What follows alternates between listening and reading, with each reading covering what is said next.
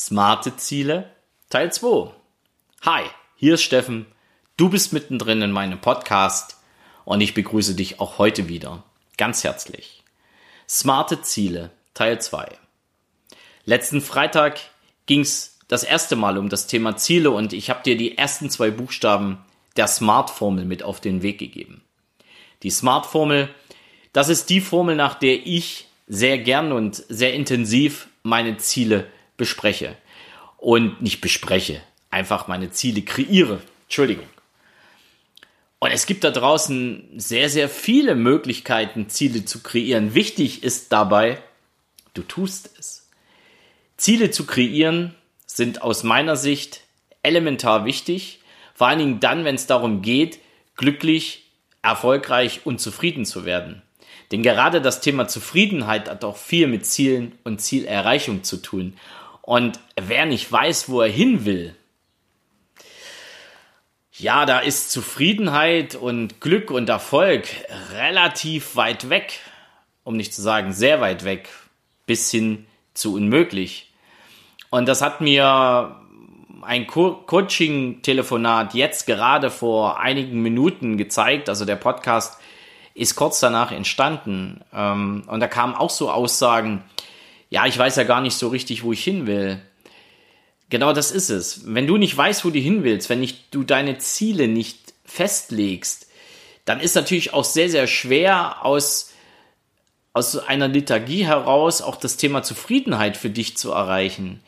Dann kannst du nur unzufrieden sein, dann kannst du auch nur schlechte Gewissen haben, egal in welche Richtung die gehen. Und um dem Kreislauf wirklich zu entfliehen, heißt es für mich, sind Ziele elementar wichtig. Ich selber habe mir nun einmal die Smart-Formel als die Formel ausgesucht, nach der ich meine Ziele kreiere. Ich kann dir auch die Ideen dazu und auch die Impulse dazu gern mit auf den Weg geben. Ob du sie dann nutzt, ist aus meiner Sicht nicht so wichtig. Wichtig ist eher, du hast etwas, womit du deine Ziele kreierst. Denn ich habe heute auch einen Artikel gelesen, da hieß es, die Smart-Formel ist zu kompliziert. Kann ich nicht sagen, weil ich arbeite jeden Tag damit. Und wenn sie für jemanden zu kompliziert ist, na gut, dann muss er sich halt ein bisschen was anderes einfallen lassen und äh, darf seine Ziele eher etwas anders definieren. Aber er darf sie trotzdem definieren. Und damit du weißt, wie die Smart-Formel weitergeht, ja, da gehe ich, also das S für spezifisch, für selbstbestimmt hatte ich dir am Freitag mit auf den Weg gegeben. Das M für messbar ebenfalls. Es folgt das A, das wirklich steht für akzeptabel und für attraktiv. Das heißt, Ziele dürfen für dein Leben gesamt sehr attraktiv wirken. Wenn du dir Ziele selbst stellst oder wenn du diese Ziele selbst erarbeitest, die für viele Lebensbereiche, die du durchlebst, nicht attraktiv sind, ja, dann sind sie auch nicht ganz so passend. Sie sollten also auch wirklich attraktiv sein für dich und auch akzeptabel. Ja, also auch keine, keine Mondziele, sondern wirklich akzeptable, attraktive Ziele, die auch bis in alle Lebensbereiche von dir hinein wirken. Also das war das A. Das R steht für realistisch.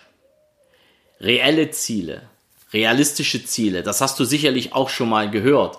Und da gibt es viele, viele Beispiele dafür, wie sowas aussehen kann. Oder eher noch, wie sowas nicht aussehen sollte. Was wäre denn ein unrealistisches Ziel? Ganz einfach. Ich habe heute ganz kurz gesehen, in Frankfurt am Main waren die Europameisterschaften im Triathlon.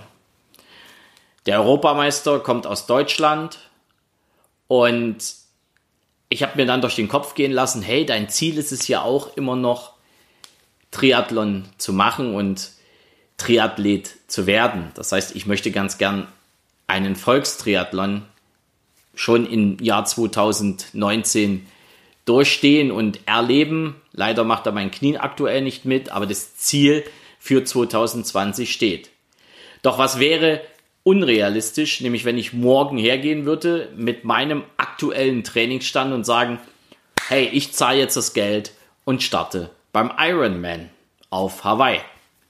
Also Realismus wäre das nicht. Das sind Träumereien und das wäre so unrealistisch, dass dieses Ziel nicht mal kreiert werden sollte, geschweige denn denn jemals erfüllt wird. Das wäre praktisch das R in der Smart-Formel, das Realistische.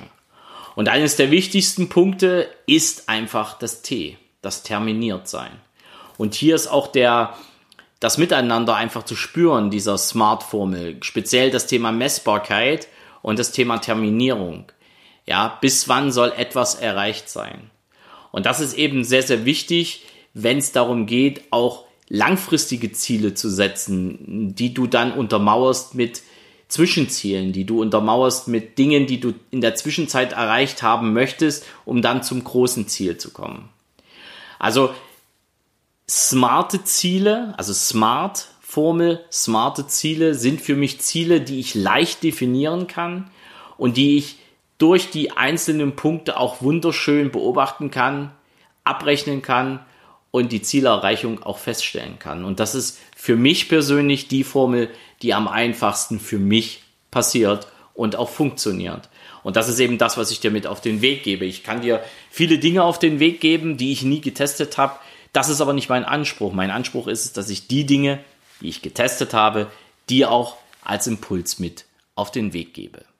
Und mein Impuls heute an der Stelle ist, probier's doch mal aus. Setz dir smarte Ziele, probier die Smart-Formel für dich aus.